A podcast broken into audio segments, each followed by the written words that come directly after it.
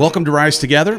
My name's Dave Hollis. I'm the host of this show where we're going to hopefully have you feeling a little more normal in this, the human experience.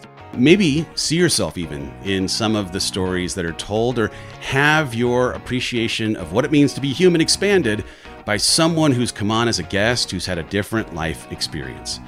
In all of it, we are trying our best in community to learn from each other, to grow, and maybe even have a little bit more compassion for what it's like to walk in each other's shoes. When we do, we all rise together.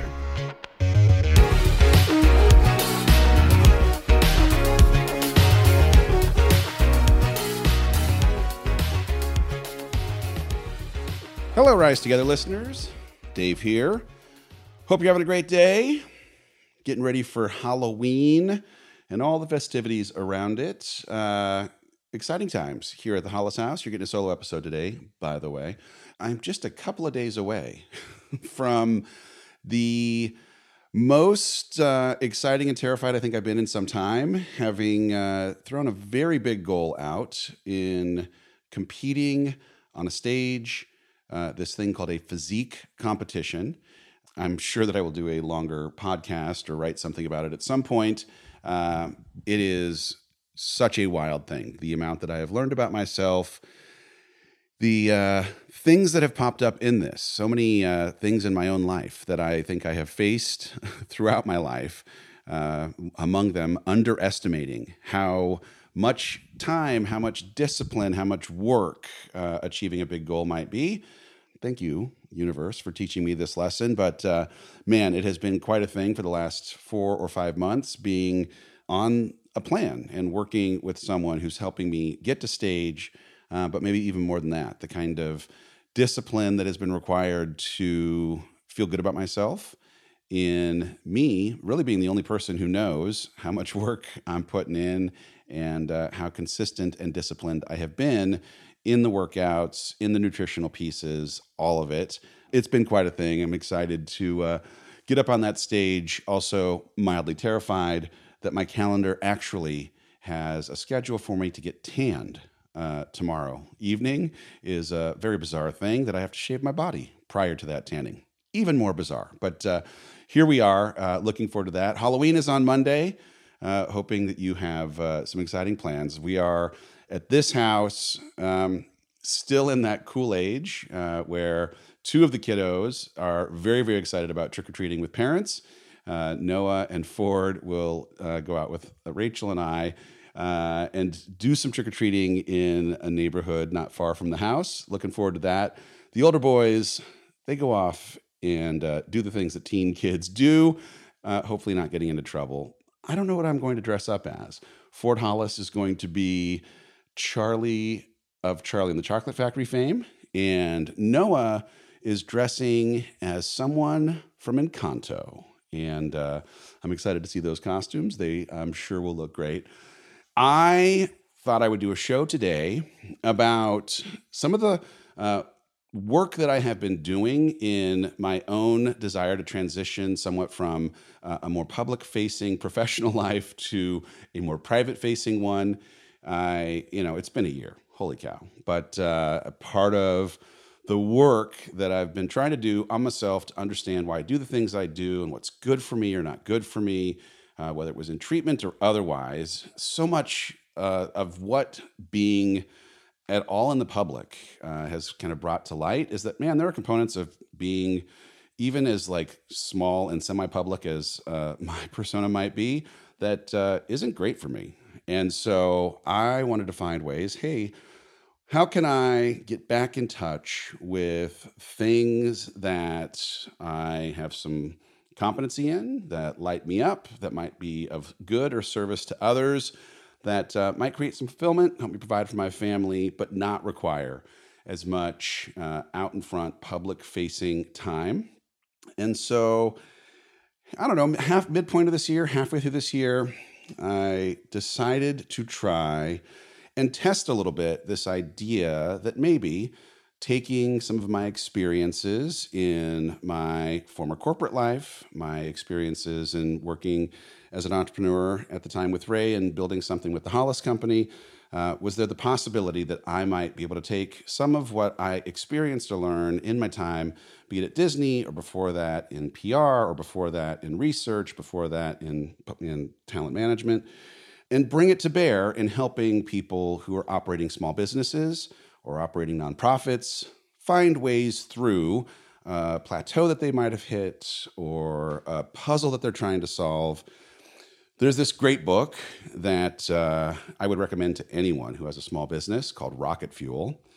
Rocket Fuel's uh, most basic thesis is that any successful business needs to have two people or two kinds of people for it to be successful.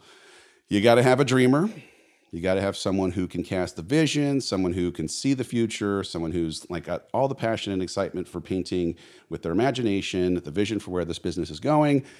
And you've got to have an integrator. You've got to have an operator who can get into the practical blocking and tackling of how you take that dream and make it a reality. And in my past, I have had plenty of jobs where I was successful in helping the integrating process with a visionary, with someone who was casting a vision for where they wanted the business to go, whether it was a, a, filmmaker back in the studio days, or whether it was talent who was describing, you know, kind of who or how they'd hope to become, or whether it was inside of the small business that we were trying to make a bigger business. Um, I was primarily paired with someone who was doing more of the vision casting and was trying to find the blocking, the tackling, that puzzle piece that was missing and I started small because I wanted I wanted to make sure it was something that I actually wanted to freaking do. Um, but also, I wanted to make sure that just because it sounded like something that would be fulfilling for me, um, that I could actually do a decent job at it. And so, back in, I don't know, April, May, June, somewhere in that window, I thought I'd start with just an outreach to a few of the nonprofit organizations that I'd historically been supportive of to see if they may, in fact, have any kind of need for someone with integrating powers and uh, offered. Uh, to do some work on a pro bono basis, just to like you know, kind of test how might I approach for-profit clients in the future. What kind of rhythms might we meet? What kind of materials might we use to try and draw what's working and not in the business, where are the roadblocks, how do we get through those things.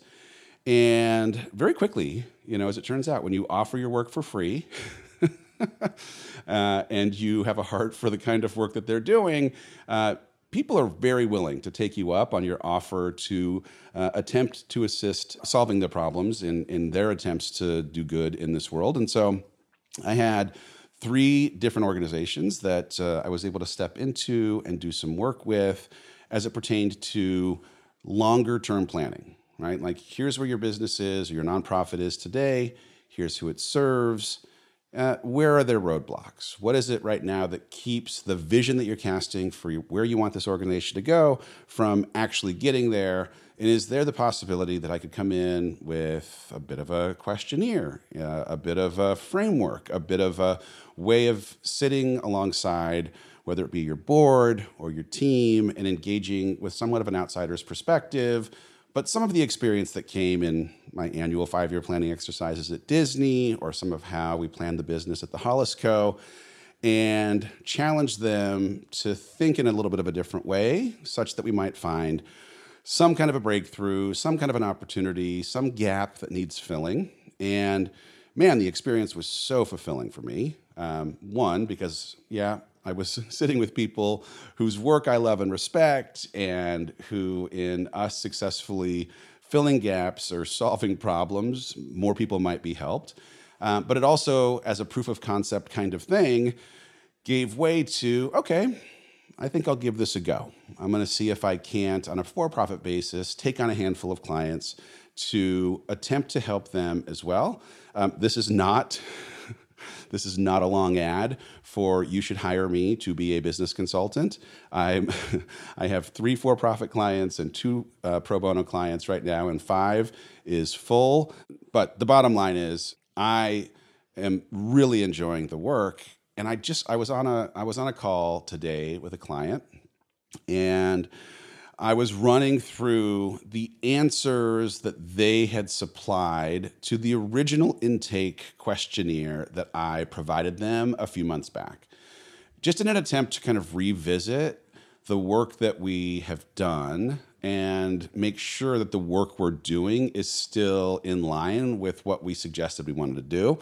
And I thought, huh, I bet there's a small business owner out there. I bet there's an entrepreneur out there. I bet there's someone who's got a hobby and they're thinking, man, it'd be cool to turn this into an actual business that might find interesting the kind of questions that I'm asking the people that I'm trying to partner with so that it maybe is a resource for you. And maybe uh, you're not a small business owner and you're like, Dave, this is not this is not interesting at all. That's not exciting. And I uh, apologize to you, but I hope that this finds the audience that it is intended for, the person who's uh, running up against stuck, who finds themselves the visionary, doesn't yet have the integrator, and uh, would be happy to have some questions that they can pose to their business so that maybe they can find a breakthrough and take it to the next level. So, the first question, uh, uh before I even get to the first question, I'll tell you what's interesting. There's a couple of different reasons why people find themselves stuck or interested in the first place. One is that, yep, they've grown, grown, grown, and then plateaued, and they haven't been able to continue growing, and they're interested in someone to just kind of shake the cage a little bit to see if there isn't another way to think about their business or their nonprofit so that they can continue that trajectory of growth. But actually, more of the people that I've had conversations with in these last five months are coming because they're operating a successful business and they're really unhappy. They're they're like I thought I was going to be happy when I hit this threshold of revenue or I thought I was going to be happy when I had this many, you know, units sold and I am more miserable today in success than I was when I was just starting out and trying to figure things out.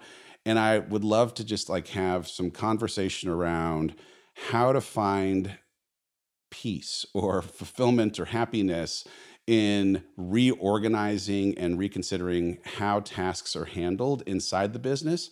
So whether you're, you know, at a plateau and you're stuck or if you find yourself crushing but not happy, um, these are the kinds of questions that I would pose to you were we sitting in a conversation about onboarding and how to think about creating a plan for the future. So the first question that I ask is a very simple, like inside of a category of, I would call it, what is the business? How do you define and measure success at your company, at your hobby, at your venture, at this thing that you're doing? How do you define and measure success? And what's interesting is a lot of times the answers come back and they are a little more on the vague side.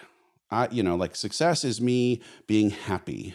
Success is um, not having to worry as much as I do. And while, man, peace of mind is absolutely going to be one of the things that we'd hope for in output of putting together a great plan, uh, defining and measuring success at the company in some ways also has to get specific. And so I'll tend to push back on okay, if you are in a business of impact, and if you have a business, I'd argue that any business can be a business where it impacts people in a positive way. At least I hope it does. Um, you could focus on the number of people that you're impacting. You could focus on the number of dollars that you're generating. You could focus on um, a host of things, but actually defining what success is measured as, in addition to the state of mind that you'd hope to achieve, is important because part of building the plan comes down to also attaching key performance indicators and forecasts that allow you to measure and track your success as you go. The second question that I ask is why did you start the business? Like trying to bring somebody back to, well, at a minimum, understanding the origin story, but like also what was it that lit up your heart that had you decide of all the things that you could do with your time and your energy and your money and your sanity at times? Why did you start the business? Right? What was the reason you started it? And is the way that you're running it now or the why that you're running it now different? So I think understanding why things have changed or how they've changed is really important because if you are someone who started a business for one reason. Now you find yourself somewhat dissatisfied, and you can see that there is a, there's some dissonance between why you started it and why it now operates. Um, that might in fact be the gap to attack, right? How how do you see the business evolving in the future from its original state? Right? Just because you started it for a reason doesn't mean it can't change. But part of why I ask this question is if you have a plan that's in place for the original idea and you hope that the business will change, well, then you got to have a different plan because that that reason for starting it is now different, which means that the plan to get you there has to be different as well. The third question is what is the killer value proposition of the company? Right? in any business, I argue that condensing what your business does and why your business exists needs to be something that can get, be put into a single sentence. Right? When we were at the Hollis Co., the single sentence was giving people the tools and experiences to have a better life. But like whatever that single sentence is, you'd hope that it actually describes what every person who interacts with the company should expect to have delivered in kind of a mission statement kind of way. And the hope is that once you've nailed what that is, that it ties in some way either to the reason why you started it, the vision that you have for where you'd hope it to go, and at a minimum, that it's a green light filter for continuing existing parts of the business or a green light filter for onboarding new businesses. Right? You have to ask the question does this existing part of the business pass the test of actually falling into what you've described as the killer value proposition of the company? Does this new thing that you want to add to your business fall into the description? Does it pass the test? And if it doesn't, you have to ask is this something that you should be adding to the company, or is this something that you should continue working on in the company? Or do you have to change what your killer value proposition is? Okay. The next question I ask is all about audience. What market segment does this business serve? Right? Really getting into some understanding around audience composition, right? The male, female, the age breaks, the income breaks, race, religion, any kind of affiliation politically, whether there's hot spots in the US that, you know, there's more people who are buying things or less people. If you're a global business, any kind of international versus domestic split, and some notion of how the audience has changed over time. What's interesting, I have a, a client that I was working with last month, and he was describing his vision for what he thinks the business can be and was talking about a product that he was hoping could have application for people just coming out of college as, as much as uh, application for people retirement to end of life. And when i kept kind of like working through that part of the conversation i asked you know kind of well what's motivating this desire to create something for everyone instead of attempting to create something that's specifically for someone and there isn't a right or wrong answer, but I think sometimes businesses can fall into the trap of trying to be all things to all people when there are, in fact, opportunities to be a very specific thing for a very specific person. And we ended up landing at, hey, you know, like it, it could actually be a benefit from a marketing perspective, from a positioning perspective, to really isolate who you're trying to be for, who your product is for, in part because you happen to also be of a certain age. There's some relatability in the origin story that you, as a business operator, can bring to bear in why this product not only has worked in your life, but other people that have gone through life the way that you've gone through it. But there's uh, an idea I want to say Russell Brunson was the first person that really talked to me about it, but like the idea of being a category captain or a category king, finding a way to position yourself as the best solution for a slimmer percent or a slimmer demographic of the audience rather than trying to be everything for everyone. Now, guess what? If if you are able, lucky enough, I'm not sure that it's lucky to become Amazon, and you truly can serve every segment segment of the mark, market and every age break of the market. And you know, okay, but if you're just starting out, when it comes to your positioning, when it comes to your marketing, when it comes to your targeting, when it comes to ad spending, having a very focused, laser focused, right? A kind of like it's the it's the bullet approach versus the shotgun approach, right? If you can if you could just focus on a single segment of the audience, have a very clear message as to what that killer value proposition is for that segment, now you can focus your energies on that segment and ultimately position yourself as the thing that they need relative to other options in the market. Like I said, it, there isn't a one size fits all, but I do think it's really interesting at the beginning of a conversation to have a clear understanding of who your audience is, how they break down in all those different demos, and how they've changed over time. The next question is uh, one that I tend to ask around where the audience has come from, right? So, in a business, you've accumulated relationships with customers over the course of time. But understanding where they've come can be instructive in how you can best serve them with whatever kind of products you ultimately have to offer.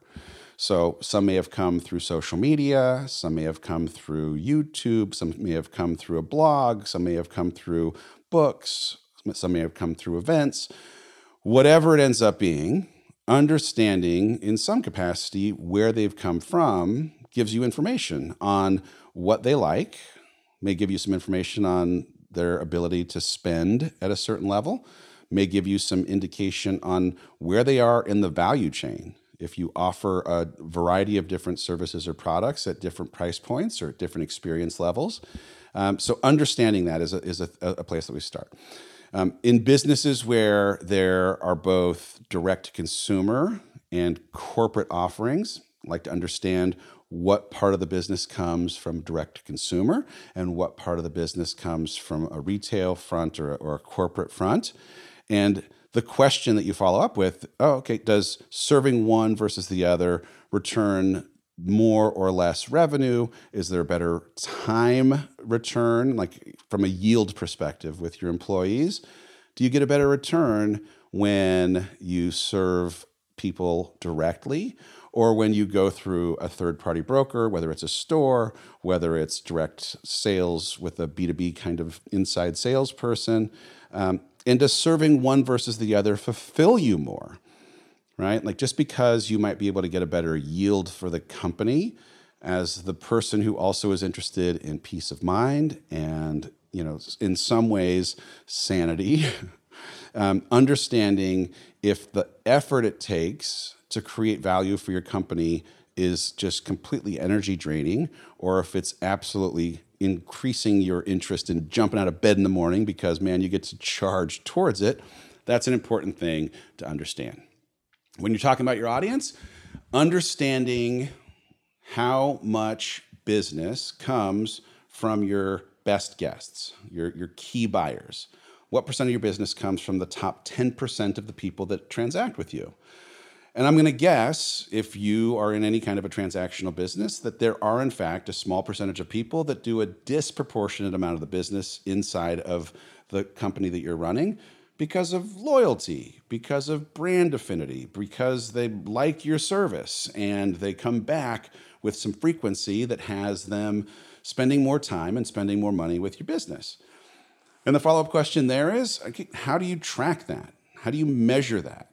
You know, do you have a CRM kind of advice, a, a customer man, a relationship management tool, or some kind of software suite that lets you keep tabs on the people that are interacting with you on a regular basis, such that you might serve them really well or thank them when they spend a certain amount of time or money interacting with your business?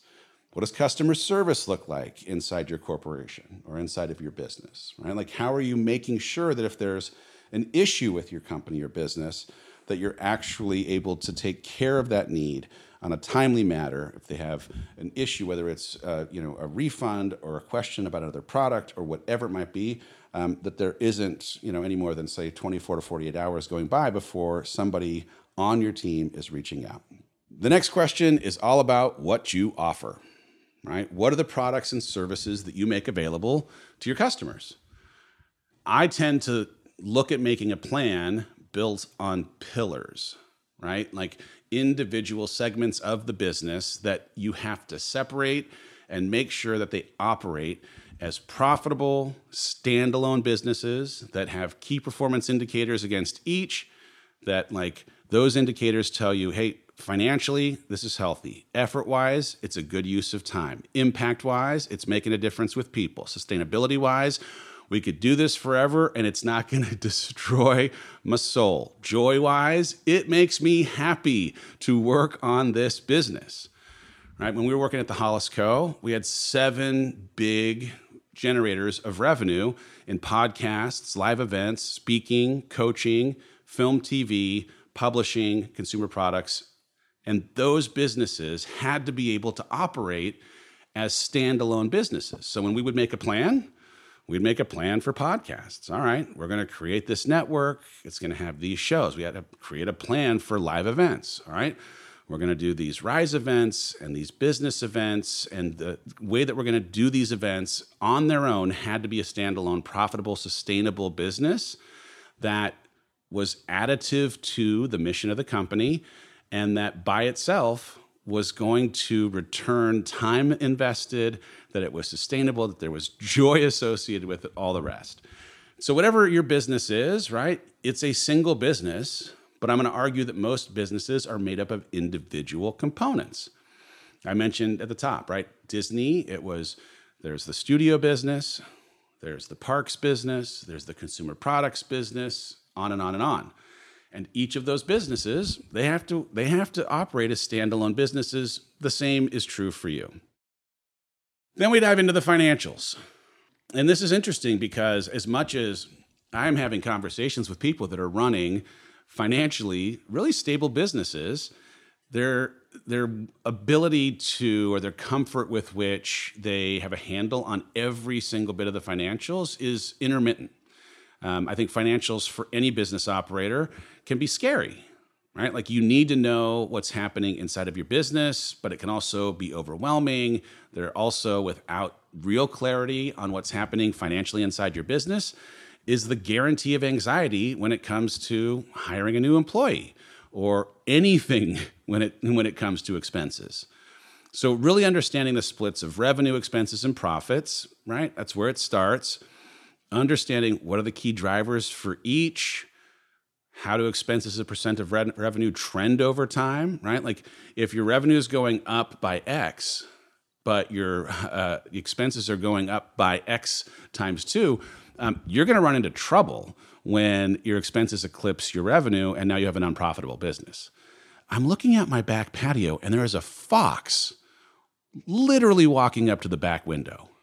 This has nothing to do with this conversation, but I have not one time in my life seen a fox in my backyard. Sorry, revenue, expenses, profit, right? How do the expenses as a percent of revenue trend over time? How's overhead as a percent of revenue or profit changed over time? How's marketing spend as a percent of revenue or profit changed over time? Like all of these things are important indicators of the health and wellness of your business. And understanding how they trend over time gives you this ability to project cash flow, to understand how you have capital to invest or not in people or in technology or a whole host of things. So then I'll ask, how do you measure financials by segment or pillar of the business? You know, a lot of times people will have a budget for the company, but actually creating individual budgets for the individual segments of the business is something that um, I think is super, super important, but isn't always necessarily a thing that has already been done. There are times when you can feel great about the profitability of your business, only to come to realize that one part of the business is doing the lion's share of the lifting on the profit and it's covering up the sins of a part of the business that's uh, underwater where the expenses are exceeding the revenue where there's poor or negative yield and actually doing the budget by segment ends up being super important so you can get clarity on which of these businesses is standalone sustainable and which of these businesses might you have to shut down or fundamentally reskin, either in reducing expenses or adding some key resources to try and generate additional revenue. Um, I like to understand how business leaders participate in the budgeting process for the area of the business that they operate inside of, and if any of their compensation is connected to segment performance. Right. So, like, if you work inside of, uh, I'll give you the Disney example, right? So, like, if you're working inside of the theatrical business and you are responsible for selling movies into theaters, if you're successful in that area, do you participate in any way compensation wise for that success? And the answer in back in the Disney day was yes. Are you, because of being a leader inside of that business, a participant in the budgeting process? The answer is yes. Right. I, I want to understand how in the weeds, in the details, but also skin in game are the people on the team so that as I'm sitting with them and challenging them with ideas, I have some handle on contextually where they're coming into it.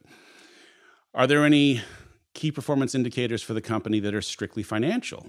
How are you measuring success? I mean, I kind of hit at the beginning with what is the company and how you measure success, but as you're pulling the team together and sitting around the table in a monthly conference room, are you talking about something out of a dashboard or off of a financial single sheet of paper that is showing, hey, here we are, it's October 27th.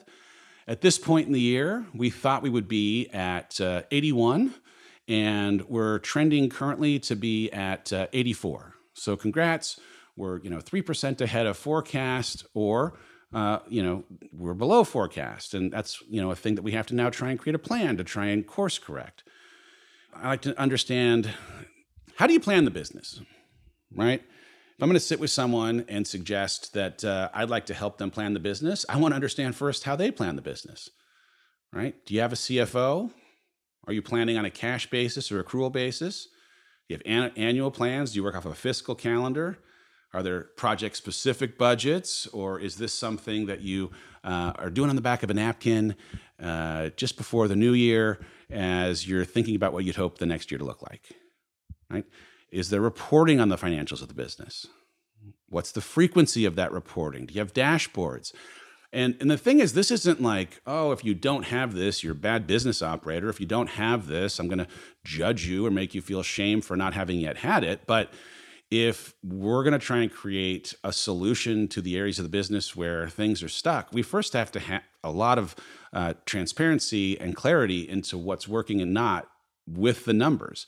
And if there isn't reporting of financials or there isn't frequency of any kind of reporting, well, let's start with some pretty basic reporting. Let's just, at a minimum, pull together something that shows the trailing 12 months or 24 months worth of business to understand where we're starting from. Next, we get into people who's on the team, how many people are there, are the trends of how many people you've had on the team things that have changed over time the number of people assigned by segment or pillar of the business, has that changed over time? Understanding how that team is incentivized, right? Are they salaried employees? Are there bonuses? Do they get uh, a discretionary bonus or are they getting a percent of revenue that they drive in?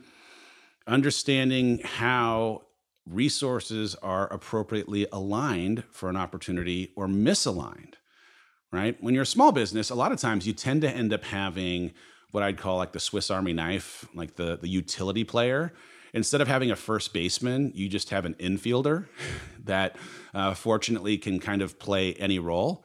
And then as your business starts to grow, you realize, oh, we need to have some specialized person resources that actually understand a very unique discipline that would help move this business forward.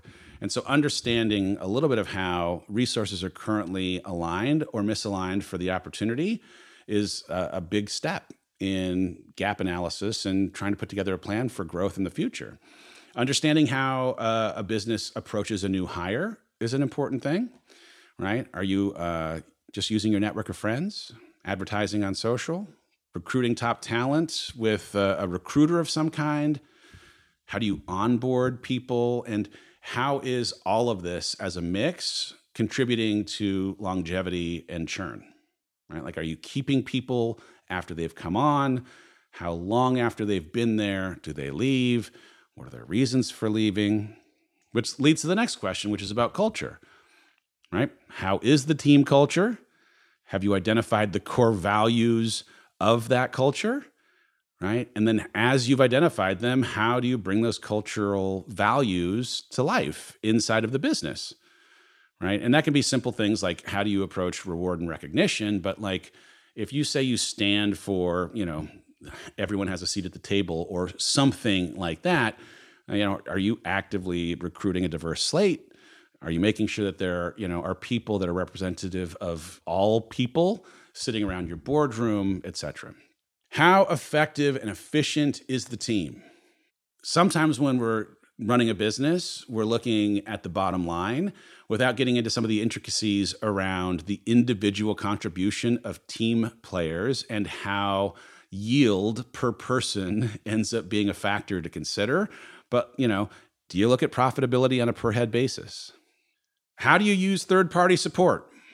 Right? Like it's not just about understanding who's on the team, but also who supports the team so it's, you know, who your contractors, whether it's copy or marketing or financial services, tech platforms that you might be tapped into, understanding the level of satisfaction that they have with the services that are provided, but then also understanding when the terms of the deals with these third party contractors were last negotiated.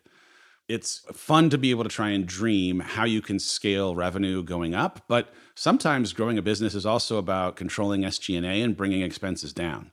And so, if deals weren't negotiated recently, what does it mean to renegotiate some deals? Could you maybe get a better deal with another competitor of, you know, someone who provides a commoditized shared service?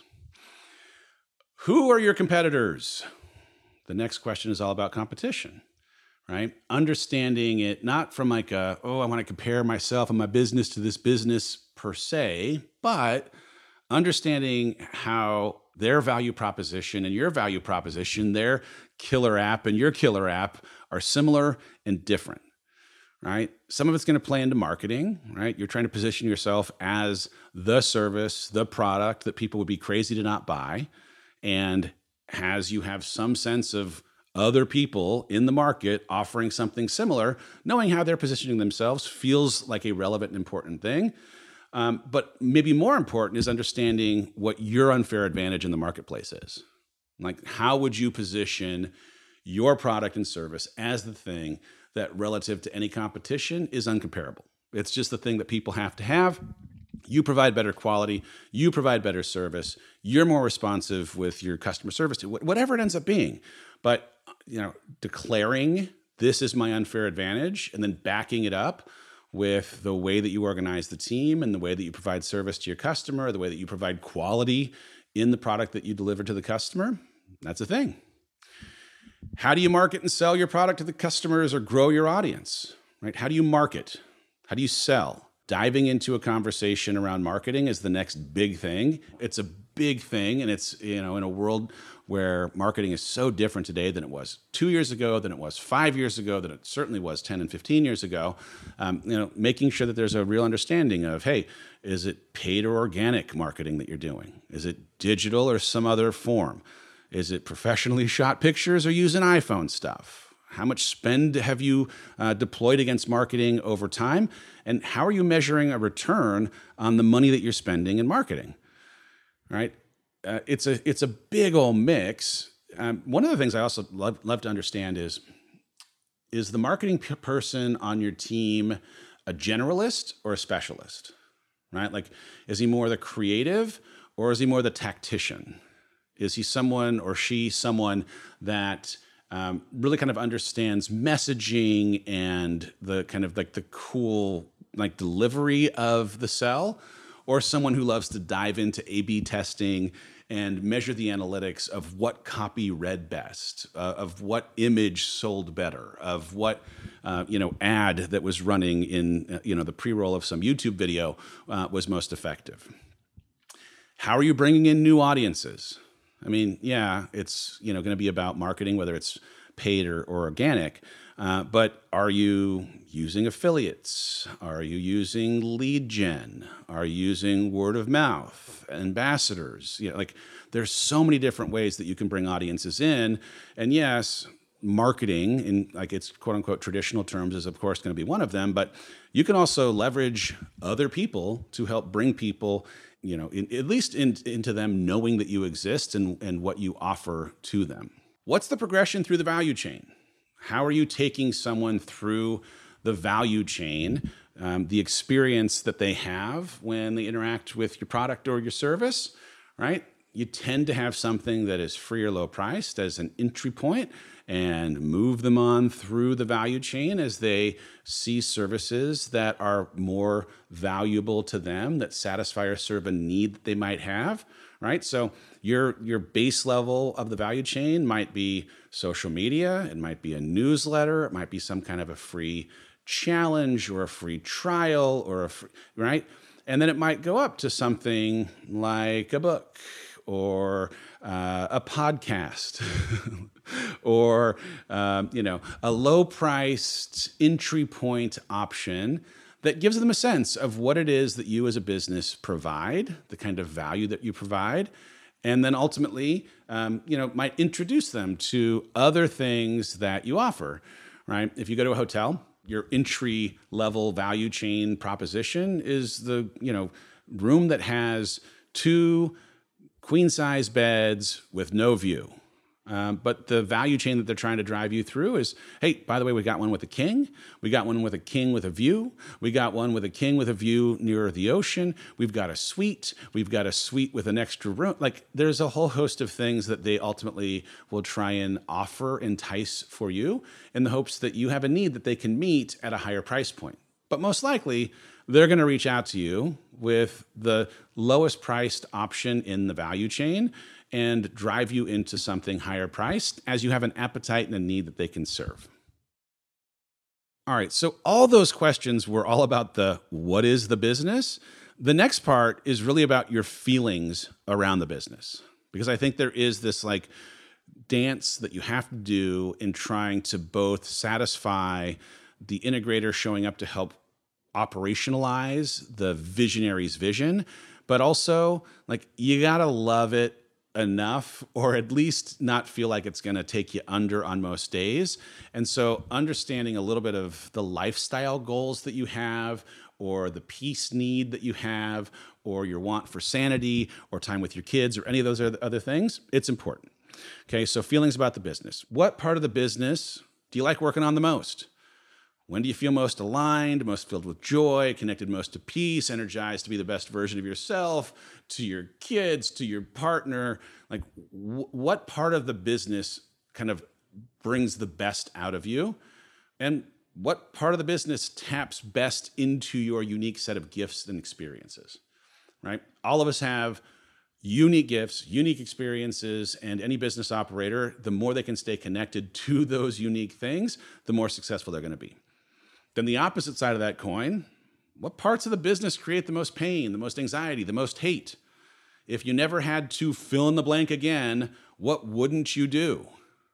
What are the primary sources of your pain or your anxiety inside of this business? And of course, you're asking these questions because as you're trying to build a plan, you want to try and problem solve around the places where there's pain you know, hopefully avoiding them or at a minimum finding someone else to do some of the stuff that creates pain or create processes and systems that will eliminate those sources of anxiety so that they don't uh, interrupt your pursuit of growing this business in the future. Are there any parts of this business where you feel like you don't yet have the skills or people to deliver quality? Are there any parts of this business where you feel underqualified or an imposter? Are there any parts of this business you've hit a ceiling and need to think of a new way to keep it going? Are there any parts of this business where there's no clear sense of why you're still including it in the portfolio of what you're offering? Right? Like part of the beauty of like tapping into someone to come in and look at things from the outside is I don't think when we're running the business that we often have the time to even ask these questions. I'm like, I got to get the stuff that is due tomorrow done today. I can't pause and ask, should we keep doing this? and so, understanding these questions because of the intentional, deliberate pause of asking them gives you the chance to actually get rid of something that isn't serving you or the business any longer, or allows you to find a resource to come in and help you figure out um, offloading. You know, hey, I'm going to find a third party contractor. I'm going to find a way to uh, to unload this thing that is stressful and creates anxiety um, to someone else who might be able to do it more effectively and efficiently, and certainly might keep me sane. Which leads to what are the things that only you can do? Right? Like if you're a, a small business owner, if you're the visionary in particular, there are some very important visionary things that you have to stay connected to. One, because it just like keeps your heart on fire and alive, but two, because there are a whole host of resources that can do the things that everyone can do, and there are uh, there, there's only you that can do the things that only you can do.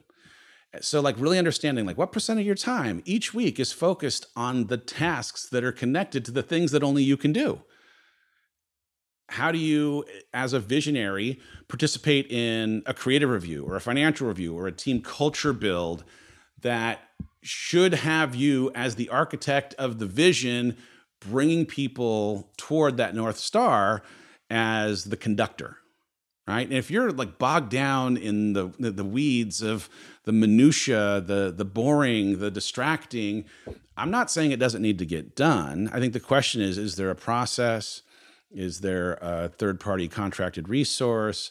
Is there someone else on the team that it could be delegated to that might afford you the ability to stay connected to the stuff that only you can do?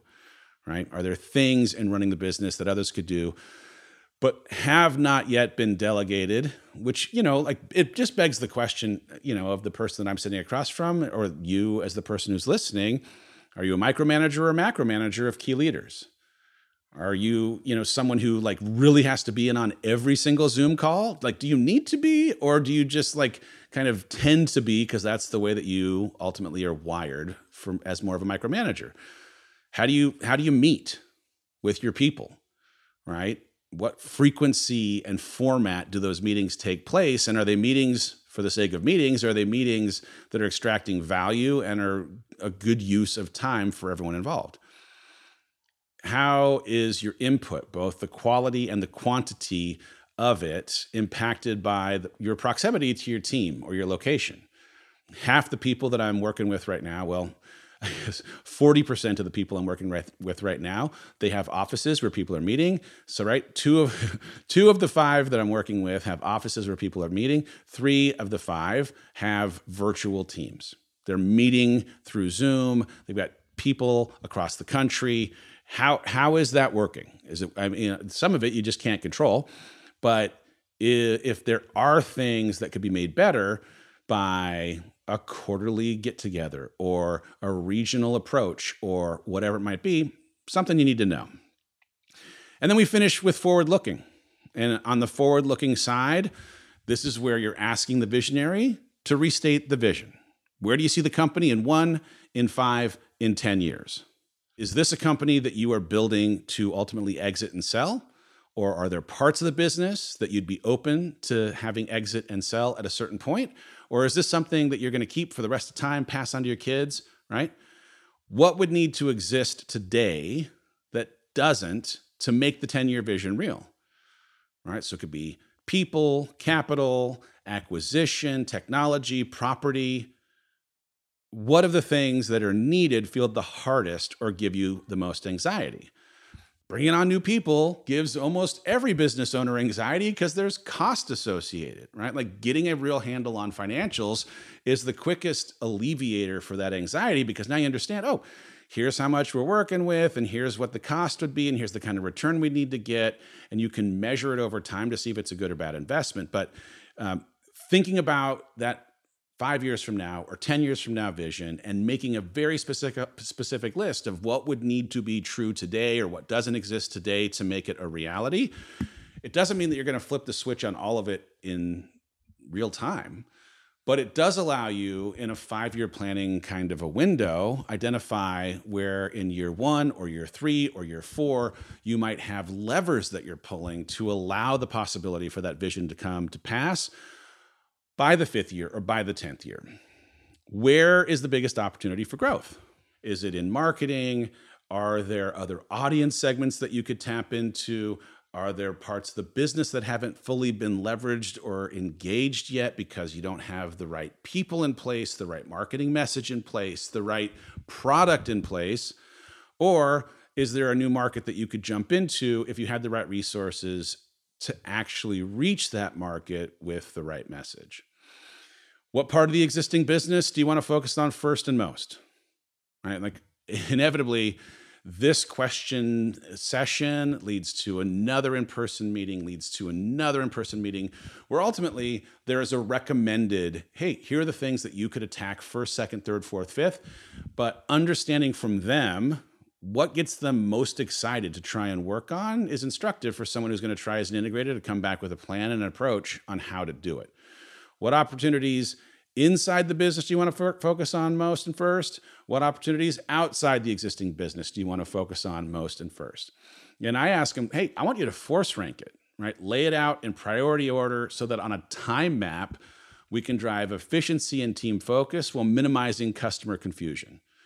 Especially if in a business that's, you know, creating products, making sure that you're staggering your launches, making sure there's clarity on when you're offering what you're offering to who uh, is super, super important.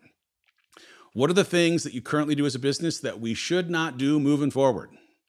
Right? call it a red light green exercise or a, a go, stop, hold exercise, you know, whatever you want to call it, understanding that hey, every revenue source should have a yet a red, a yellow, or green assessment to determine if it fits the future of the business.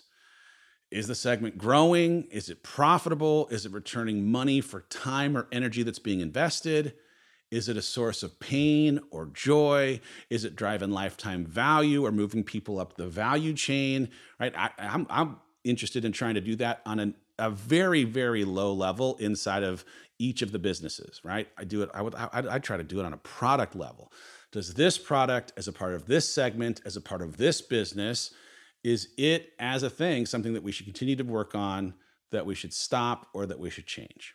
And then the last question I ask is just uh, about a give back component. It's not so much about the future, but I've decided to actually only really work with people who are attempting to do good on this planet with the work that they are doing. But, you know, as a part of that, I'm hoping that there's some component that ultimately gives back to the people that they are trying to serve. So it could be scholarships, it could be donations, um, but something that uh, is either charitable or, or trying to help those that might not be able to have uh, kind of access to the product or service that's being offered without some kind of help. So that's the tee up. That is the uh, that initial conversation that uh, I'm having with the people that I'm trying to support as an integrator to them, the visionary, trying to figure out their business. Uh, I know that was a lot of questions. I feel like I was talking a little bit fast because I get really, really geeked out, excited about this stuff. But that uh, feels like a good sign that I get geeked out and excited about this means uh, I'm onto something for me that I'm gonna keep on being on. I'm gonna keep tugging on this thread. So I hope that that was helpful. Um, I mean, I mentioned in the middle of the show, I'm not, this was not meant to be some like long advertisement for hiring me to be a business consultant. I'm really only going to try to keep three or four for profit companies on, on a roster at a time and two, maybe three nonprofit companies on the roster at a time. And um, that roster, she's full right now. If you have, or you're just dying anyway, and you want to shoot over uh, a note to be considered to be thrown on a waiting list, rad. Uh, there's an email for this show. It's dave at mrdavehollis.com. You are welcome to send it or, frankly, anything uh, regarding this show, be it uh, a recommendation for an upcoming guest, a topic you'd like to have covered, or literally anything else. I hope this was helpful. I, my hope is honestly that there's just a handful of people that were like, man, I didn't know that this was the thing I was looking for today. I have some cool ways of thinking about asking questions about my own business that uh, I didn't have to pay some stinking third party consultant for. Thanks, Dave. Appreciate that. Well, then, uh, this episode was for you. All right.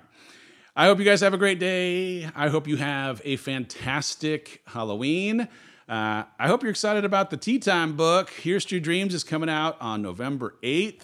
Noah and I are certainly excited about it. Uh, between now And next week's episode, have yourself a great weekend. Have yourself a great day. Appreciate you being here. We'll talk to you soon. Take care.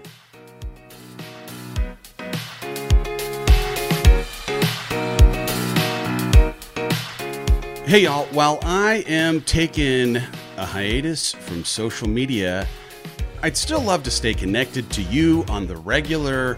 If you head over to MrDaveHollis.com, I have an opportunity for us to become one way pen pals. Yep, I'm going to be sending out regular updates, uh, stories, uh, observations, hopefully things that will also make you laugh or think. Uh, and I'd love to be able to do that on the reg. So if you uh, are so inclined, hit MrDaveHollis.com, drop in your email, and buckle on up.